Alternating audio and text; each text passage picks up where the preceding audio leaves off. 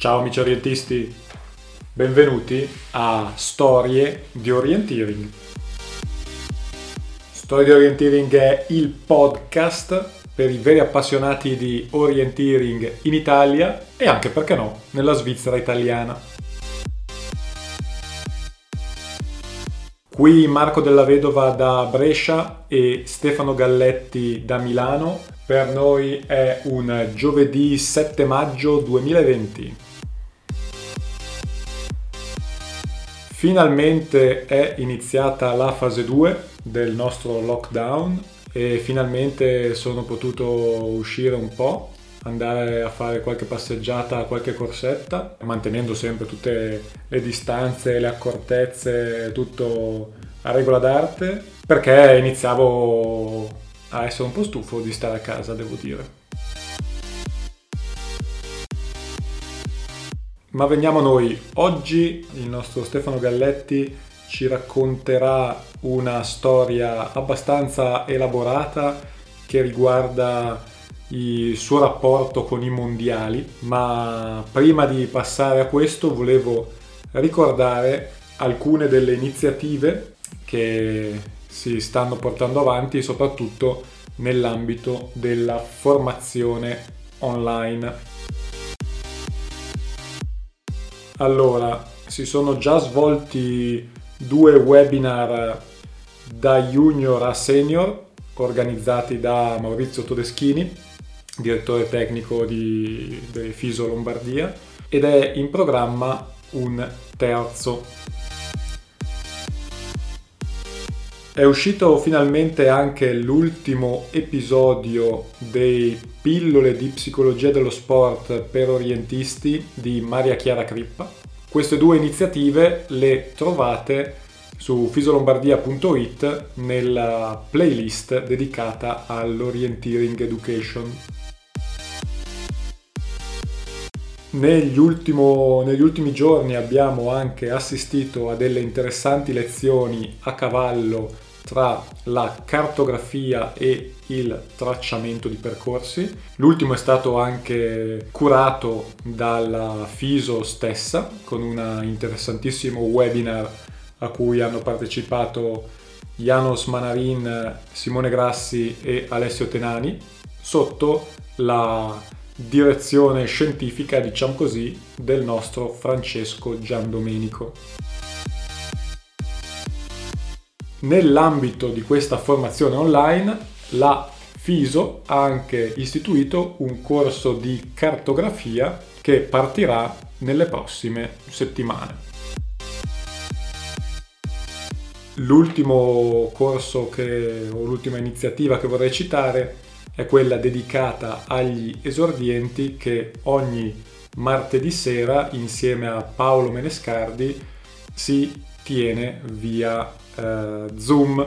Tutte le informazioni le trovate principalmente su Facebook. Ci sono poi tantissime altre iniziative legate all'attività orientistica virtuale perché per ora l'attività federale è ferma fino al fine maggio, poi si vedrà, non abbiamo ancora informazioni per ora relative a cosa succederà nel, nei prossimi mesi. Sappiamo che sono stati annullati i mondiali e la maggior parte degli eventi internazionali.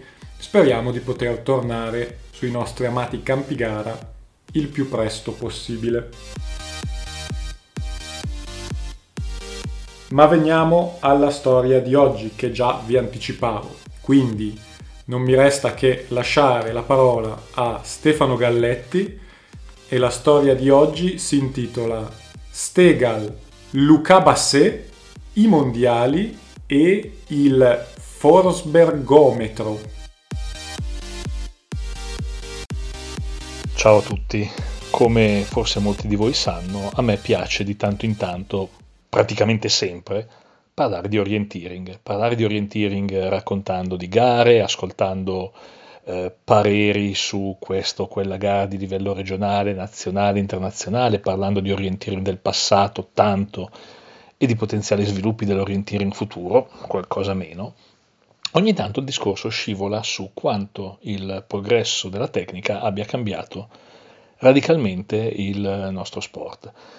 Se faccio un esempio di sport di altro tipo che eh, magari non conosco alla perfezione, non conosco tanto bene quanto l'orienteering, penso ad esempio al calcio, eh, mi viene in mente che gli ultimi due step veramente importanti di uno sport come il calcio siano stati recentemente l'introduzione della VAR piuttosto che eh, già in passato eh, l'introduzione della regola che eh, vieta il retropassaggio al portiere che eh, poi può prendere la palla con le mani.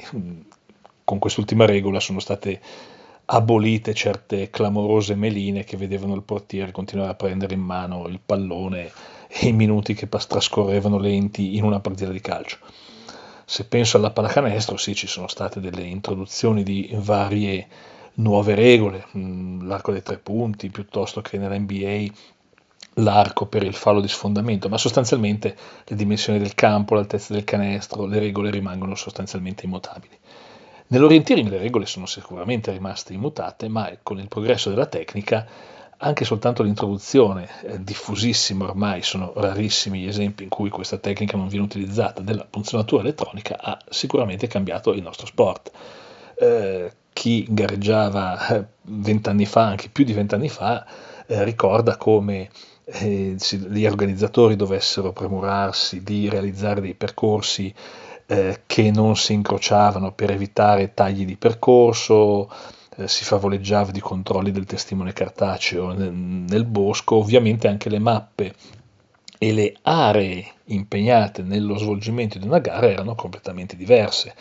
Eh, qualche anno fa, un, un, paio di anni fa, se non vado errato, ho partecipato ad una gara a Costa di Folgaria del Wolf O, eh, la prima tappa eh, dove venne realizzata una bellissima gara a media distanza utilizzando veramente un francobollo di terreno perché i percorsi continuavano ad intersecarsi e ovviamente con la punzionatura elettronica la possibilità che qualche atleta eh, tagliasse il percorso punzionando non nell'ordine giusto del testimone cartaceo era ormai completamente impossibile. Il progresso della tecnica, della tecnologia a livello anche e soprattutto di infrastrutture ha cambiato radicalmente il nostro sport anche per quanto riguarda la spettacolarizzazione. L'orienteering viene offerto al pubblico e viene cambiato continuamente per offrire al pubblico più vasto di quelli della platea di soli orientisti che gradirebbero vedere una tratta di due chilometri e mezzo in una foresta primordiale senza alcuna copertura televisiva e magari senza neanche alcuna traccia GPS, eh, l'offerta al pubblico più vasto comporta il fatto che si debba scendere a compromessi eh, sia dal punto di vista dei tracciati, sia dal punto di vista delle arene di gara, sia dal punto di vista della possibilità per eh, le televisioni di offrire una copertura televisiva che quindi impone il passaggio da determinati punti dell'area dove si svolge la gara e non da altri, e impone anche una maggior professionalità da parte di una componente sicuramente non fondamentale delle gare. Quelle rimangono per fortuna i tracciati, la posa dei punti e la costituzione di una classifica congruente con il risultato eh, sopraggiunto sul campo. Però ha cambiato molto anche eh, l'impostazione di una figura o talvolta più figure che si sentono in sottofondo quando noi osserviamo le gare di campionato del mondo, di campionato europeo, magari di campionato italiano. La voce degli speaker. Gli speaker alle gare di campionato europeo e di campionato mondiale sono di due tipi diversi. Ci sono ovviamente i giornalisti, talvolta orientisti, talvolta no, e si fanno affiancare da una spalla tecnica, che trasmettono sul canale dedicato alla specifica nazione che ha comprato i diritti televisivi trasmettono le immagini offerte dal servizio internazionale, poi ci sono le voci degli arena speaker che si sentono nel sottofondo via internet e che si ehm, ascoltano allo scopo di informare tutti coloro che sono presenti nell'arena di che cosa sta succedendo in gara. È un sottofondo simile a quello che si sta sentendo in questo momento qui in casa mia a Milano, di sciacquoni vari che partono in altri appartamenti, d'altra parte a Milano certi palazzi hanno i muri sembrano fatti di veli di cipolla, come si diceva in una vecchia poesia che avevo studiato alle scuole medie. Ci sono speaker di vario tipo e in passato mi è capitato di dire che ci sono speaker che sono soliti narrare che cosa sta succedendo condendo anche le informazioni della gara con informazioni non strettamente legate al risultato tecnico, al tempo di gara impiegato, al distacco, alla posizione in classifica, mentre ci sono altre impostazioni di speaker che sono sicuramente forse più professionali, ehm, forse più abituati anche a raccontare ad un pubblico televisivo di altri sport, che si limitano o che preferiscono raccontare solo l'evidenza fattuale della gara. Quindi posizioni, tempi, distacchi e eh, tutto il resto, diciamo, il contorno colorato di un possibile commento viene abbandonato. Eh, per voi che mi ascoltate, beh, non avete difficoltà a capire a quale dei due partiti io appartenga. Io sicuramente nelle, nelle mie corde c'è più raccontare una, una, storia orientistica piuttosto che dire che il ventiduesimo atleta che sta passando dall'arena al punto spettacolo ha un distacco di 1 minuto 17 secondi e 4 decimi. Piuttosto preferisco spiegare agli atleti, all'atleta che sta correndo e al pubblico dell'arena, dell'arena che quell'atleta aveva magari un distacco di 2 minuti e che lo ha ridotto a 1 minuto e 4 secondi. Però eh, questo fa parte un po' della propensione di eh, ciascuno speaker. Io come speaker ho potuto toccare con mano tante volte l'organizzazione anche di eventi internazionali. La mia prima esperienza in campo internazionale è stata in Italia, peraltro, ai campionati mondiali junior che si sono disputati nel 2009 in Primiero. È stata un'esperienza veramente importante è stata un'esperienza che ad un certo momento ho pensato potesse essere la vetta del mio risultato come speaker, è stata però, lo voglio dire, anche un'esperienza un po' negativa. Eh, non l'ho mai fatto prima d'ora, lo faccio adesso, a distanza di 11 anni, mi scuso con gli amici dell'Unione Sportiva Primiero che hanno sostanzialmente organizzato quei campionati mondiali. Eh, insieme anche ad amici del, del, gruppo sportivo Pavione, c'era un po' tutta la valle coinvolta in, quella, in quell'organizzazione, mi scuso per non essere riuscito a rendere al meglio in quell'occasione, ero ancora troppo inesperto probabilmente, troppo inesperto sia come speaker sia nella eh, organizzazione del team speaker. Um, in occasione dei campionati mondiali del 2009 io ho imparato quella che è sostanzialmente una regola non scritta dell'IOF, ovvero eh, dato che le immagini vengono trasmesse via internet, dato che probabilmente c'è uno streaming audio e video e dato che c'è un pubblico di persone che vengono ad assistere alle gare, pubblico di persone che poi è costituito per lo più dagli orientisti che partecipano alla 5 giorni, 6 giorni, quanti giorni sono di contorno, ci vuole uno speaker eh, che sia rappresentativo, che garantisca un alto standard di professionalità. I parvenu dello speakeraggio non sono molto ben accetti. Chiaro, si tratta di mantenere un alto standard di professionalità anche al commento eh, nell'arena. Eh, nel 2008 io ero ai campionati mondiali master in Portogallo, c'era il gazebo con la vela dell'Unione Sportiva Primero che promuoveva in quell'occasione la 5 giorni di contorno che si sarebbe disputata San Martino di Castrozza, Passorolle, in, nei posti che erano poi coperti dalle, dalle gare del campionato mondiale juniores, mi avevano chiesto se conoscevo qualche speaker internazionale che potesse fare il ruolo di voce internazionale ai J-Walk 2009.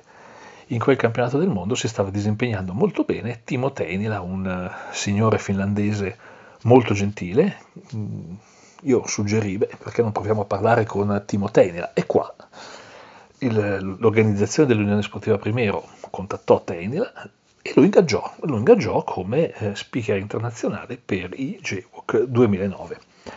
Quando poi io mi sono presentato al primo giorno, al giorno meno uno delle gare dei JWOC alla segreteria organizzativa, ho scoperto che il mio ruolo sarebbe stato anche quello di organizzare la batteria degli speaker. perché non ci sarebbero stati soltanto Teinila ed io, ma al team speaker si era unita anche una ragazza svizzera, eh, Lucie Babel, una forte atleta eh, elite eh, in Svizzera che poi credo per vari infortuni aveva deciso di eh, cimentarsi nel giornalismo sportivo e in particolare nel commento dal vivo anche delle gare di orienteering. Inoltre, dal momento che ci sarebbe stata da 5 giorni eh, di gare aperta a tutti, eh, era stato chiamato anche Wolfgang Pötsch, Goggi, eh, speaker austriaco, anche lui molto abituato a palcoscenici internazionali sia come atleta prima che come speaker poi. E io avrei dovuto coordinare questo po' di persone, ero il più giovane, ero il più giovane no perché Lucy Babel era più giovane di me anagraficamente, ma come esperienza di speaker ero il più giovane, ero il più inesperto, ero quello che ne sapeva di meno e avrei dovuto coordinare questi tre personaggi, diciamo questi tre calibri da 80, perché poi i calibri da 90 arrivano dopo. Eh, non mi sono tirato indietro, ma probabilmente il mio lavoro è stato veramente deficitario e la prova l'abbiamo avuta fin dal primo giorno, la gara sprint eh, che venne vinta in campo maschile da Mattias Kiburz, l'abbiamo ricordato recentemente quando Kiburz ha eh, fatto il record del mondo sulla 50 km sul tapirulan in occasione del lockdown. Insomma, quel giorno eh, la postazione speaker che era appollaiata in cima alla balaustra del, degli spalti eh, del campo del centro sportivo di Mezzano era gremita. Addirittura non avevamo abbastanza microfoni per tutti, perché Timo Tenila era lo speaker numero uno. Io in teoria avrei dovuto essere lo speaker numero due, ma Lucy Babel si era appropriata di questo ruolo. Wolfgang Pötsch, che avrebbe dovuto in teoria limitarsi alla 5 giorni, eh, era diventato lo speaker numero 3 e io sostanzialmente avevo grosse difficoltà a parlare. Ci dovevamo passare i due microfoni, i due coni gelato di mano in mano per commentare. La cosa era diventata una specie di guazzabuglio arrivava un atleta, eh, Teinila lo annunciava in inglese, eh, dopo l'annuncio della posizione, del tempo, del nome dell'atleta, della nazionalità, Lucy Babelli interveniva e eh, diceva la stessa cosa in tedesco e poi la diceva anche in francese, cosa che eh, francamente mi rendeva un po' mh, mm, così esterefatto perché di spettatori dalla Francia ce n'erano veramente pochissime unità e parlare in francese sarebbe servito soltanto allo scopo eventualmente di parlare agli atleti e alle atlete di quella nazionalità che stavano arrivando, ma comunque c'era anche la parte francese. Poi prendeva la parola Pötsch, che rifaceva la stessa cosa in tedesco e provava a dire qualche cosa anche in italiano. Nel frattempo Teinila voleva dire qualche cosa di nuovo magari in inglese circa la performance specifica piuttosto che in finlandese quando arrivavano degli atleti finlandesi o in svedese quando arrivavano degli atleti svedesi. Um, Lucy Babella annun- annunciava qualcosa persino in russo e voi capite che in una gara sprint dove non ci sono soltanto gli arrivi ma ci sono anche i tempi intermedi, i punti di controllo radio, era diventato veramente un autentico guazzabruglio, non ci si capiva niente. Eh, non la ricordo come un'esperienza davvero positiva. Poi la cosa si è ulteriormente acuita, questo disagio, nei giorni successivi. Eh, devo dire che purtroppo i ragazzi italiani fecero veramente del loro meglio. Io di quei mondiali dal punto di vista delle performance italiane, a parte la vittoria nel torneo di calcio Balilla, eh, ricordo una grande prova, purtroppo soltanto per metà gara, la parte centrale della gara, sulla media distanza da parte di Nicole Scalette, la principessa del Primiero. Eh, ricordo una grande rincorsa di Dalla Valle eh, nella gara, anche quella nelle qualificazioni a media distanza, con Dalla Valle che rimontò dalle posizioni fuori dalla finale a dentro la eh, posizione di finale proprio negli ultimi due o tre punti che erano praticamente a vista dello stadio. Eh, però non essendoci, a parte queste cose, delle performance così notevoli da parte purtroppo del team italiano, tutti bravissimi ragazzi che hanno fatto del loro meglio ma che si trovarono schiacciati dalle corazzate delle altre nazioni, il ruolo dello speaker italiano era veramente relegato ai margini. Qualcosa di più poi provammo a fare nella famosa giornata al Passorolle. Passorolle, per chi non lo sa, successe di tutto. Eh, innanzitutto le condizioni atmosferiche erano qualcosa che fa pensare a campionati italiani middle di Carpegna dell'anno scorso con la grandinata e le canalette trasformate in fiumi o i campionati italiani di mille grobbe come ad una giornata appena appena un po' umida. Al Passorolle quel giorno vedemmo veramente di tutto e andammo anche nel pericolo. Gli atleti erano partiti con delle canottierine veramente minuscole, si trovarono alle prese con delle tempeste di ghiaccio. Eh, io prestai il mio pile eh, che mi fa tanto sembrare un gabibbo alla squadra nazionale bulgara perché erano andati a soccorrere e a portare a ritrovo a braccio una delle giovani atlete del team juniores bulgaro eh, c'è una mia foto sul libro che tutti gli anni la federazione norvegese pubblica per raccontare la storia dell'anno sportivo orientistico in cui io tengo con le mani la tenda, il gazebo degli speaker perché non voli via. A parte tutto questo, di quel giorno in cui alla postazione speaker alla fine rimanemmo soltanto io e Timo Tenila, ricordo anche un'altra cosa, eh, proprio l'approccio nordico allo speakeraggio L'approccio nordico vuol dire si raccontano soltanto le cose certe che sappiamo che stanno succedendo. Io avevo eh, la fortuna di ricevere dal bosco i eh, sms, a quell'epoca non c'era ancora Whatsapp, ricevevo dal bosco a Passorolle eh, gli sms che mi mandavano Marco Bezzi e Gabriele Bettega che mi raccontavano i passaggi, ma non mi raccontavano i tempi dei passaggi, quelli li avremmo avuti dai punti radio. Loro mi raccontavano cosa stavano vedendo, quindi se passava un treno di tre atleti, eh, mi raccontavano, eh, mi scrivevano se il tal atleta sembrava essere ancora abbastanza in forma, piuttosto che se il tal altro o la tal altra era palesemente al gancio e allontanandosi in salita dal punto in cui loro erano posizionati, lo vedevano staccarsi ho cercato di raccontare queste cose proprio nell'ambito di una storia orientistica e sostanzialmente sono stato anche messo a tacere, perché queste cose non si raccontano. Eh, se il pubblico non può giudicare da un punto di vista aritmetico, queste storie orientistiche non devono essere eh, raccontate dall'arena speaker. Che cosa ne ho tratto come insegnamento? ne ho tratto come insegnamento che ci sono varie modalità eh, per fare l'arena speaker ad una manifestazione internazionale, ne ho tratto come insegnamento il fatto che sicuramente non sarei stato più in grado, mai in grado di coordinare un team di speaker così ampio e che comunque quattro speaker ad una manifestazione internazionale, quattro arena speaker non servono, e ho pensato che quello comunque sarebbe stato il punto più alto della mia carriera di speaker un campionato mondiale in Italia, juniores, va bene. Ci ho provato, magari non è andato tanto bene, però ho avuto la mia possibilità. Dopodiché succede un fatto al quale non avevo pensato. All'Italia vengono assegnati i campionati mondiali del 2014, ma i campionati mondiali assoluti, che si disputeranno sull'altopiano di Lavarone, a Trento, e poi ad Asiago e nella zona di Gallio Campomuro, Trentino e Veneto quindi. Il parterre orientistico, dato che io da vari anni sono lo speaker più o meno fisso, più o meno ufficiale ai vari campionati italiani, eh, circola la voce che io sarei stato lo speaker di quei campionati mondiali, ovviamente speaker locale.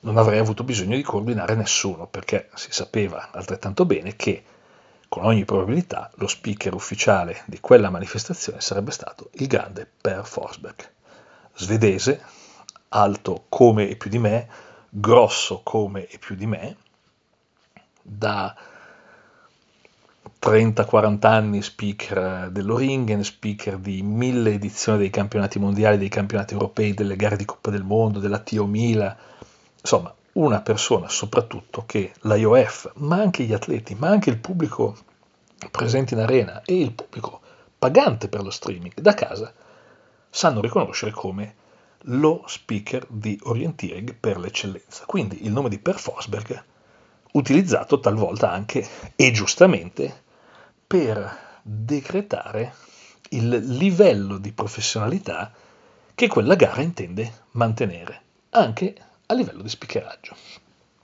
Quindi sappiamo che c'è per Forsberg. Io non so ancora se sarò effettivamente lo speaker italiano, lo speaker locale e sarò io quello ad essere coordinato. Lo vengo a sapere in un'occasione veramente paradossale della mia vita di atleta orientista. Nel 2011 i campionati mondiali si svolgono in Francia, in Savoia. Le gare di Bosco sono eh, sull'altopiano di La Feclaz. I nomi sono quelli della montagna Lachat, della Croix de Nivolet. Io partecipo alle gare della 5 giorni di Francia e assisto alle gare di campionato del mondo. Un giorno la tappa della 5 giorni di Francia è la gara a lunga distanza, che corriamo eh, sullo stesso terreno dove il giorno prima si è disputata la gara a lunga distanza valida per l'assegnazione del titolo mondiale vinta da Thierry Georgiou. Quel giorno fa molto caldo, il giorno della mia gara a lunga distanza fa molto caldo, sappiamo che sarà una gara veramente torrida, ci presentiamo in partenza. Mi sembra di ricordare che con me ci fossero gli amici del Varese Orienteering e alla partenza vediamo un cartello, un cartello degli organizzatori, per consentire ai partecipanti alla 5 giorni, soprattutto a quelli che avevano le gare più a lunga gittata, di godersi appieno il bosco nel quale il giorno prima i professionisti, gli atleti elite avevano disputato il campionato del mondo, gli organizzatori avevano deciso di allungare del 40% la distanza e i dislivelli della nostra gara della 5 giorni, gara che era già prevista a lunga distanza. C'è da farsi venire un coccolone immediato, ma come? Io già sto qui a correre una lunga distanza e me la allunghi anche del 40%. Beh, grazie per il pensiero, sì certo avrò la possibilità di correre finché potrò sugli stessi terreni che hanno visto Giorgio dominare il mondiale. Ma caspita, saperlo prima almeno e non con un biglietto in partenza. Comunque, si parte, il terreno è bellissimo, bellissimo dal punto di vista orientistico, un milione di dettagli. Quella carta di gara è veramente bella. Ho detto a me stesso che in futuro sul mio blog pubblicherò una specie di countdown delle carte più belle dove ho avuto occasione di correre nella mia carriera orientistica. La carta della Croix de Nivolet faccio un piccolo spoiler, sarà posizionata molto molto molto in alto. Di quella gara però ricordo altri aspetti e sto per arrivare al punto cruciale. La prendo un po' lunga questa volta. Questa volta. Eh, la prima parte di gara si disputa tutta in salita perché al nono punto di controllo è previsto proprio il passaggio dalla Croix de Nivolet, il punto più alto di questa carta è una croce eh, posizionata proprio sul baratro che poi getta sulla valle dove si trovano Chambéry Annecy e noi dobbiamo arrivare fin lì. Eh, l'ottavo punto di controllo è posizionato poco più in basso rispetto alla croce e quindi la, la tratta 8-9 sostanzialmente è molto guidata, è fettucciata. Io cerco di salire, ma è una salita terribile, si sale quasi con le mani, ma è una salita bellissima perché su quel prato in fortissima pendenza che ci porta al punto di controllo della lanterna posizionata proprio sotto la croce, sotto la Croix de Nivolet, c'è un sacco di pubblico. E non è un pubblico di orientisti, è un pubblico di persone che erano venute magari a fare un picnic, magari a fare una gita, ma stavano assistendo alla gara di orienteering. E lì provo la sensazione che quando sei tra due ali di folla non puoi mollare.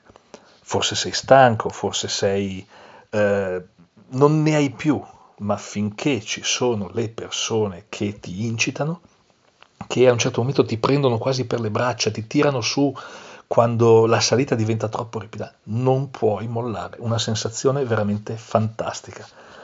Ehm, dietro di me, su quella salita, c'è un ragazzo che fa, fa un po' fatica a passare, io sono largo, il corridoio è abbastanza stretto, continua ad incitarmi, ma incitarmi in modo positivo. Quando mi volto, perché siamo arrivati in cima alla croce, vedo che ha la maglia della nazionale degli All Blacks, la nazionale della Nuova Zelanda di orienteering. Si tratta di Chris Forn, che la gara di finale Elite a lunga distanza l'aveva corsa il giorno prima. Chris Forn era lì che si stava allenando e con lui tanti altri atleti delle squadre nazionali che non avevano partecipato alla gara long erano lì a farsi un allenamento. Quindi Chris Forn mi supera, poi da lì si prende una lunga discesa che ci riporterà verso la Feclaz. In quella lunga discesa si compatta un gruppetto di atleti abbastanza importante. Ci sono ovviamente una decina di tapascioni, di cui probabilmente io sono anche il peggiore, ma in quel gruppetto di atleti c'è Chris Forn, della Nuova Zelanda, c'è lo spagnolo Biel Raffles, che avrebbe poi corso la terza frazione della staffetta maschile dei campionati mondiali, proprio con la nazionale spagnola, e poi c'è un giovane francese, che riconosciamo perché tutti ne parlano bene, abbiamo già visto le sue foto su alcune riviste orientistiche, è ancora juniores, non è stato convocato per i campionati mondiali con la nazionale assoluta, perché quella nazionale assoluta aveva Thierry Joujou, aveva Gonon, aveva Damien Renard, aveva Adamski, insomma non era ancora il turno di essere nella nazionale assoluta per Lucas Basset. Poi Lucas Basset è arrivato in nazionale assoluta ed è stato anche vice campione del mondo individuale a livello elite. Insomma, c'è questo gruppone che comincia a fare le lunghe tratte verso eh, la Feclaz. Il bosco è una costa molto ripida, ma è anche iperdettagliatissima, non è una costa proprio piatta. Si tende a correre eh, su una specie di traccia non mappata, è la traccia sulla quale evidentemente tanti concorrenti del campionato mondiale a lunga distanza hanno corso il giorno prima, quindi c'è il segno proprio del, del, passaggio, anche se non c'è un sentiero indicato chiaramente in mappa. Io sono l'ultimo di questo gruppetto, saremmo stati veramente 12, 13, forse 15 persone e il gruppetto va molto veloce perché è tirato da questi tre super atleti, quindi io mi sto staccando. Ricordo che sto per arrivare all'undicesimo punto di controllo e mentre vedo il gruppetto che si allontana, io mi sto staccando, l'occhio mi cade sulla destra, sul pendio in discesa, e io vedo ai miei piedi una curva di livello sotto, una microforma del terreno che in qualche modo mm, mi sembra essere quella che una curva di livello ancora più sotto potrebbe celare la mia lanterna, la mia lanterna numero 11. Il gruppo si sta allontanando. Io faccio un ragionamento molto limpido nella mia testa, anche se sono molto stanco. Beh, quel gruppo lo posso lasciare andare perché tanto non riuscirei a stare dietro a loro altri 200 metri. Ma se quella forma del terreno fosse quella che ho veramente identificato in mappa, allora dietro ci dovrebbe essere la mia lanterna. Scendo cautamente in una curva di livello, salgo su questo piccolo cocuzzolo, guardo giù ancora e vedo una lanterna. Controllo il codice, è la mia. Silenzio assoluto. Mi avvicino alla lanterna, metto le mani quasi a coprire il suono del pip, punzono e ritorno sulla traccia di sentiero. Non c'è nessuno accanto a me. Comincio a correre, un po' più sollevato, ho trovato un punto che era veramente molto difficile. 200 metri più avanti, tutti fermi in una specie di carbonaia che si era formata e dove passava questa traccia di sentiero, ci sono i miei 11, 12, 13, 15 compagni di viaggio che avevo abbandonato qualche minuto prima. E quando mi vedono arrivare, il giovane francese della nazionale juniores mi chiede, hai trovato il punto? E lì forse ero già pieno di testosterone, ero pieno di testosterone perché avevo avuto il mio passaggio tra le ali di folla alla Croix de Nivolé, avevo trovato il punto di controllo, avevo raggiunto il gruppetto e veramente con un orgoglio, ma soprattutto con una spocchia che poche altre volte nella mia carriera lentistica ho mostrato, io ho risposto sì, certo, guardate in quella direzione, 200 metri, e mi raccomando, seguite le mie impronte, follow my feet. Il gruppetto è ripartito. La gara era ancora molto molto lunga, c'erano circa 29 punti di controllo, io ero appena a metà Ovviamente quindi poi sono stato ripreso, il gruppetto si è frammentato in, in varie direzioni. Arriviamo al traguardo, o meglio, arriviamo all'ultimo punto prima dell'arena di gara.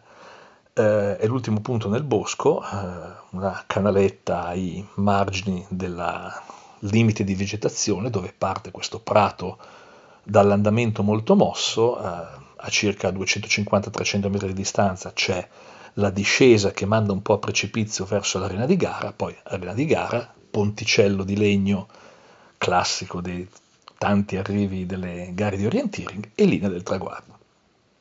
Siamo rimasti in tre. Ci sono io, c'è uno spagnolo della mia categoria eh, che era partito 20 minuti prima di me, che quindi io ero andato a raggiungere, e c'è ancora una volta Bill Raffles, lo spagnolo della squadra nazionale che stava concludendo il suo allenamento.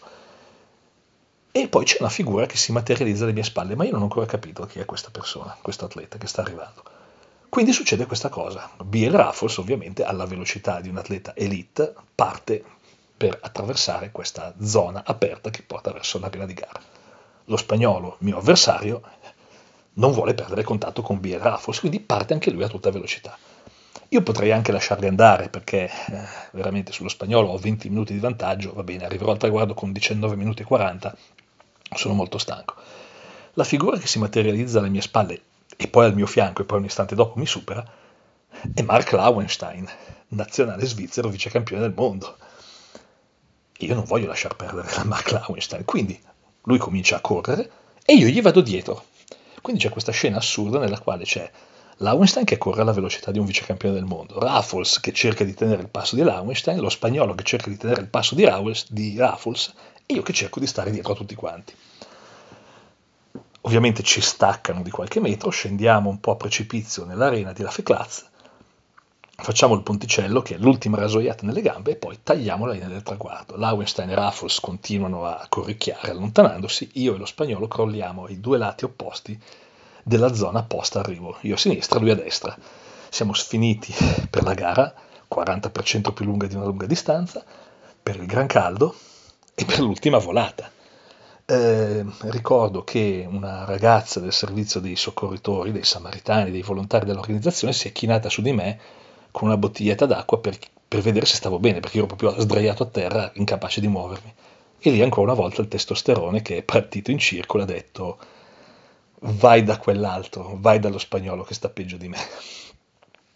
Mi sono alzato, ho accettato comunque l'acqua e mi sono allontanato. Faccio qualche metro e vedo davanti a me Per Forsberg che mi guarda. Che vuole Per Forsberg? Perché è qua? Io lo guardo e lui guarda proprio me. Guarda il mio pettorale, c'è sul mio nome io lo incrocio, lui sta palesemente guardando me ed è lui quello che prende la parola e mi dice, eh, tu sei Stefano Galletti. Eh, mi avrebbe da dire sì, lo so, grazie, c'è scritto sul pettorale. Eh, mi tende la mano e mi dice, mi hanno detto che tu sarai lo speaker locale ai campionati del mondo del 2014 in Italia. Insomma, l'ho saputo da Per Forsberg. Ho detto, bene, ok, piacere di conoscerti, scambiamo due parole, poi le nostre strade prendono due direzioni diverse e ci salutiamo ripromettendoci che ci saremmo sentiti, chissà, da qualche parte, in qualche posto, in qualche occasione, eh, ai campionati mondiali del 2000, prima dei campionati mondiali 2014. Ci rivedremo in effetti all'Oringen del 2012, lui si ricorda di me, quindi al, in occasione dell'arrivo della prima tappa abbiamo occasione di parlare un paio di minuti ancora una volta, dopodiché Forsberg, Forsberg sparisce dal radar e anche i campionati mondiali del 2014 spariscono dal mio radar. Io continuo a fare lo speaker delle gare nazionali. Eh, in Italia, eh, nell'autunno del 2013, c'è una eh, gara di World Ranking Event, due gare di World Ranking Event che sono un'autentica premondiale che si disputano a Lavarone sono due occasioni per me bellissime per fare uno speaker internazionale da solo, per conoscere dal vivo tanti atleti che l'anno dopo sarebbero venuti a gareggiare ai campionati mondiali. La cosa di cui mi accorgo è che l'organizzazione del mondiale sta prendendo piede sta diventando qualcosa di veramente tentacolare. Ho detto più volte che organizzare un campionato mondiale un campionato europeo, un campionato italiano, ma anche una gara regionale di orienteering. È uno sforzo che assomiglia alle 12 fatiche di Ercole. È un'impresa titanica, è un'impresa miracolosa.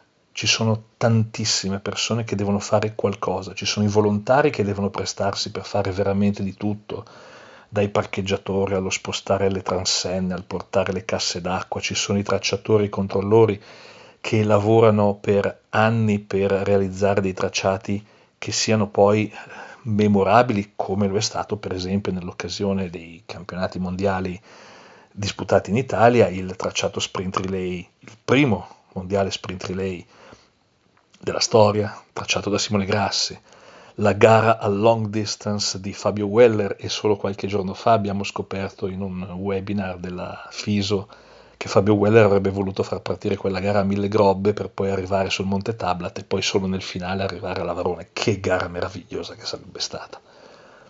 È stata molto bella lo stesso anche così Fabio. E poi il tracciato che venne votato gara dell'anno, quello di Cristian Bellotto, eh, a Campomulo con la famosa shortcut di Thierry Georgiou che gli impedì un taglio in cui si dimenticò un punto di controllo, gli impedì di vincere l'ennesimo campionato mondiale a miglia distanza. Ma è un'impresa titanica anche per chi svolge il ruolo di dirigente dell'organizzazione. Bisogna pensare a milioni di cose, ai rapporti con le autorità, all'organizzazione dei, dell'evento in senso generale. Ci sono milioni di cose a cui pensare e una volta che sono state pensate e previste tutte, saltano fuori il milione di cose a cui nessuno aveva pensato. È un'organizzazione alla quale tanti volontari, anche nella, nella parte apicale del comitato organizzatore, si dedicano con uno sforzo che chissà se vale veramente la pena di fare. È la nostra passione, è il nostro sport, io faccio un enorme complimenti e congratulazioni a tutti.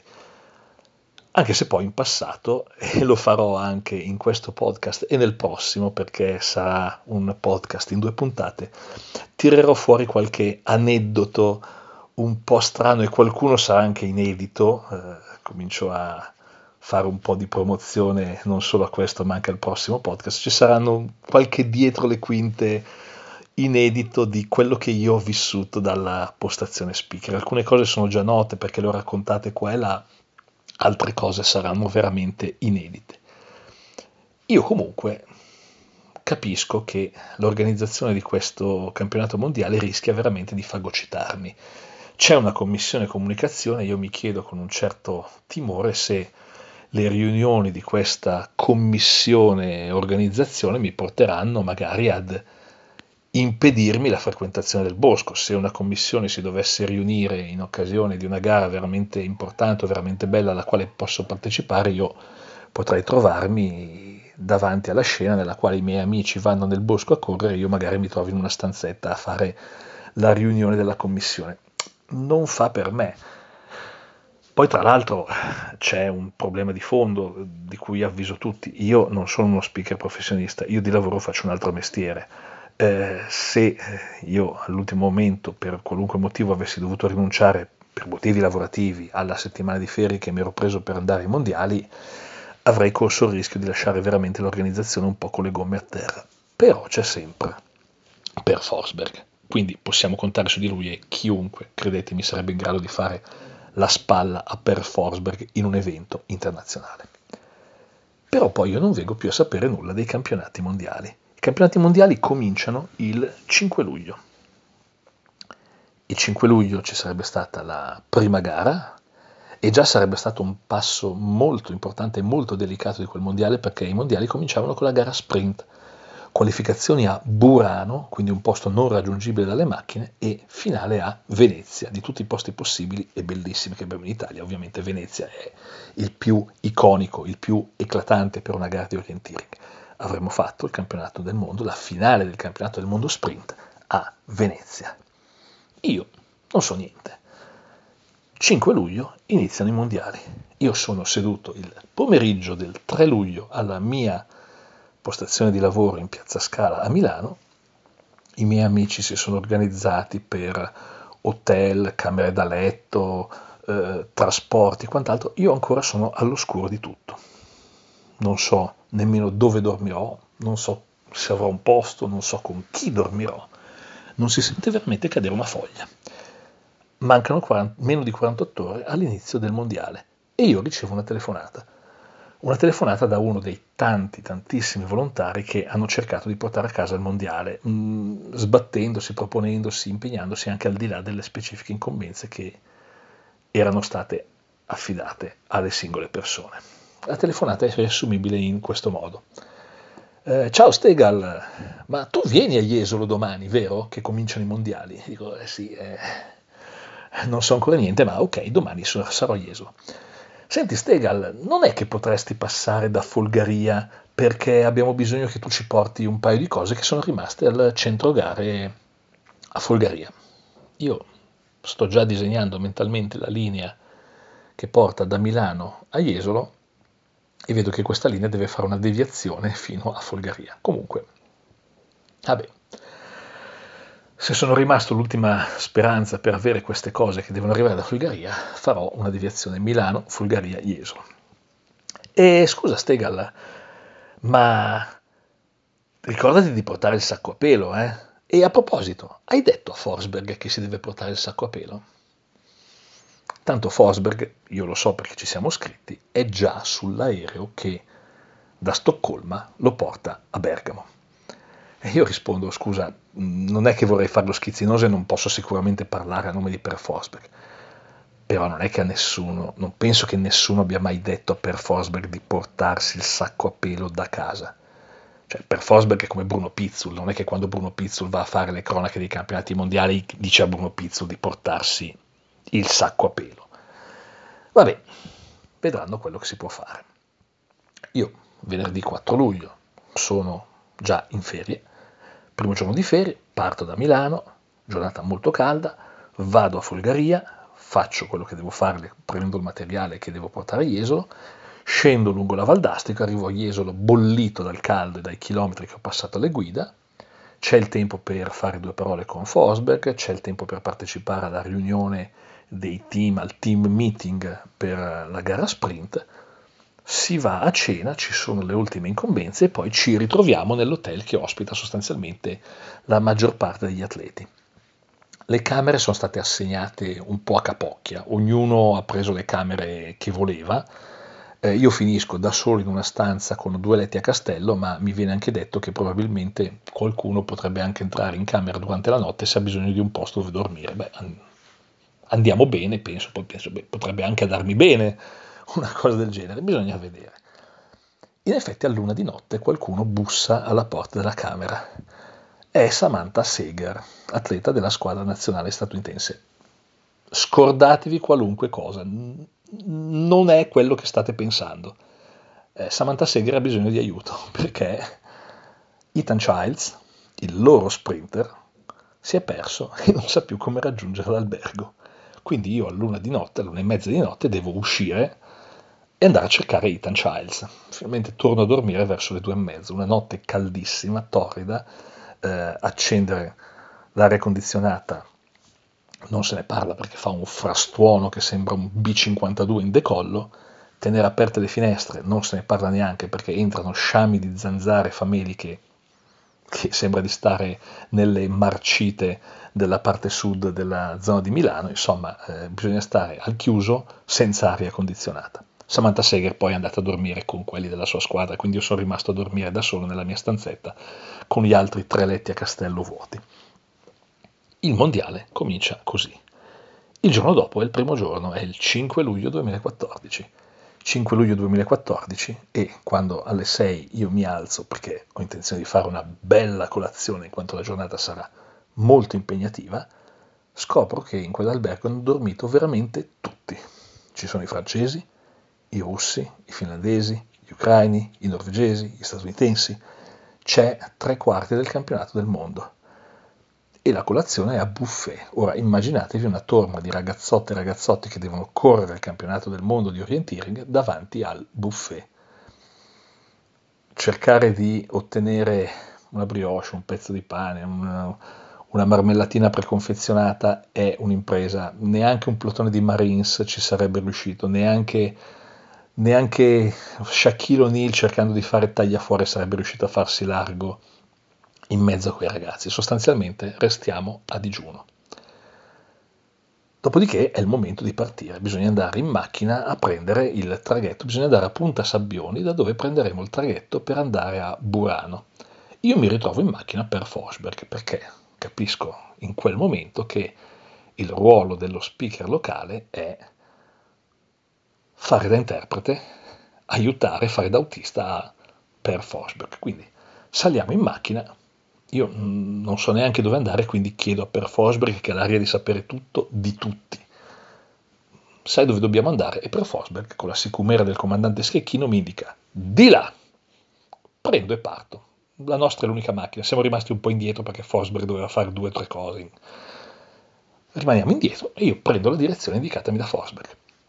Andiamo, andiamo, andiamo, andiamo.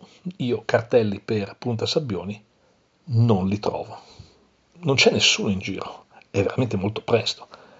Vedo in lontananza un camion della nettezza urbana e quindi lo affianco. Quando lui si ferma, io mi fermo e chiedo, scusi, manca molto a Punta Sabbioni? La risposta del guidatore del camion della nettezza urbana è indicativa di quella che sarà la mia settimana di campionati mondiali.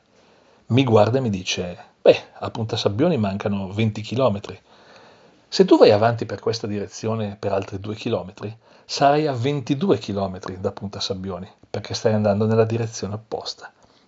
Io capisco due cose, che la prima settimana che farò come speaker ai campionati mondiali si presenterà come un'impresa titanica anche per me. La seconda cosa, che anche la nettezza urbana comincia a prendersi gioco di me.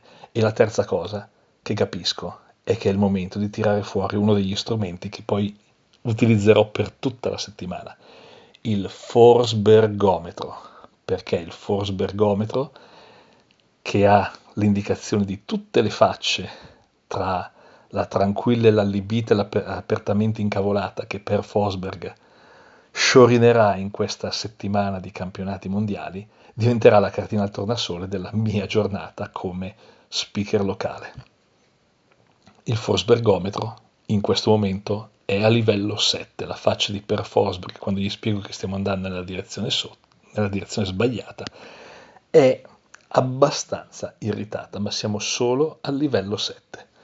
La prossima puntata del, po- del podcast vedrà protagonista assoluto la mia esperienza come speaker locale ai campionati mondiali 2014 e soprattutto ricordatevi il Forsbergometro. Esiste veramente, credetemi.